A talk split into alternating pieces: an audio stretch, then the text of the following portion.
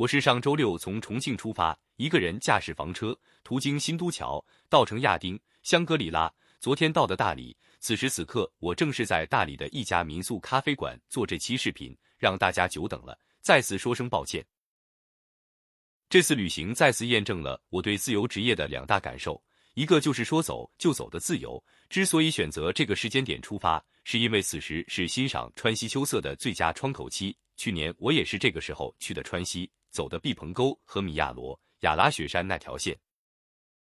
今年走的新都桥、稻城、大理这条线，此时此刻的新都桥和稻城亚丁可以说风景如画，而且一路上人和车都很少，不存在堵车或排队的困扰，相对节假日出行的体验要好很多。我认为一年中最适合旅行的时间既不是五一，也不是国庆，而是四月初和十月底，因为四月初山花烂漫，十月底秋意正浓，而要在这个最佳时间点出行，非要实现时间自由不可。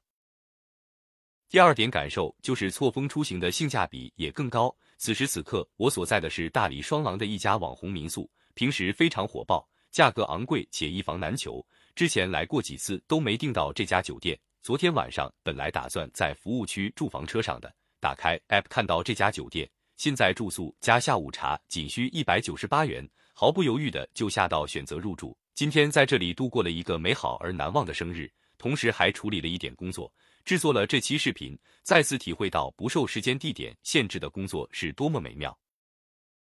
类似的美好出行还有很多次，孩子还没上小学前，我曾经租过每天一元钱的房车环海南自驾，曾经订过五十元飞广州的机票、七百元曼谷往返的机票、三百元的拉萨五星级酒店等等，这些都是拜自由职业所赐。而我的自由职业正是依赖于互联网和数字化这一载体。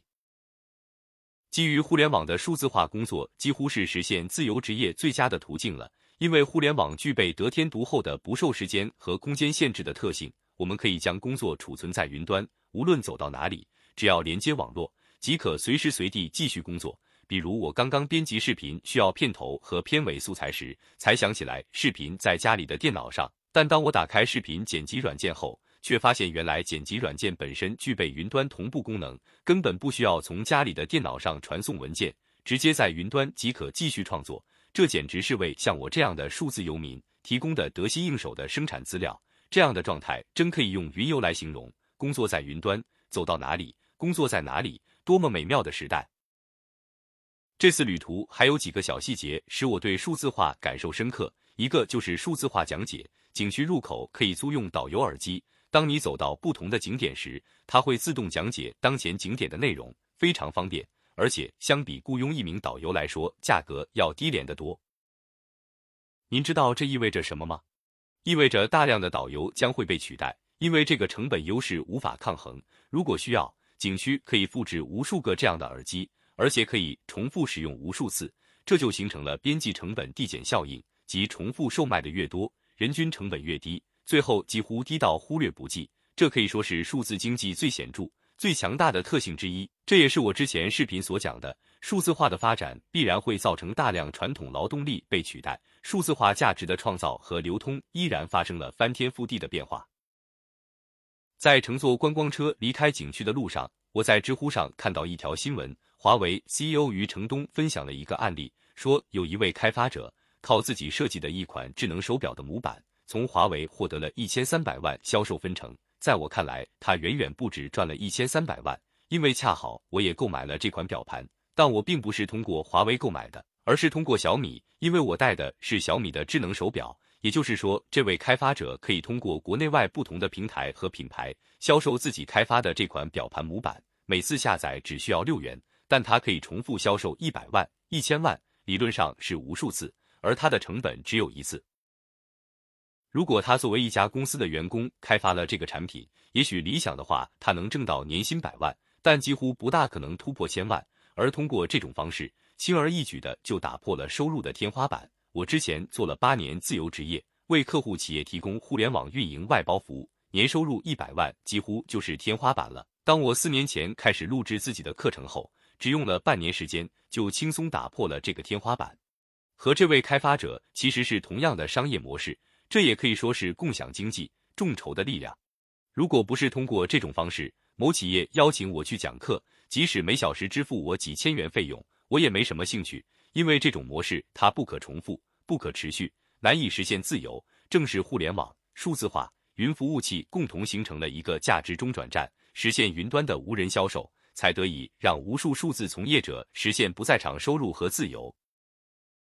同样的，作为用户来说，如果要定制开发这样一款功能的模板，至少要花费数十万元，而现在有了共享经济，每人只需要六元钱就能获得包括海拔表、气压表、时间表、计步表、指南针、心率表等等诸多功能，这种性价比使人无法拒绝。这也是智能手机借助应用商店可扩展性、多样性，摧枯拉朽一般击败传统手机巨头的根本性力量。以智能手机加应用商店为代表的模式，可以说是数字经济最典型的体现。数以千万计的开发者基于互联网，围绕各种生态创造价值、变现价值。我做的数字市场网站也正是基于这样的底层商业模式搭建的，为未来更多的数字创业者提供推广、销售、数字资产变现提供一个平台。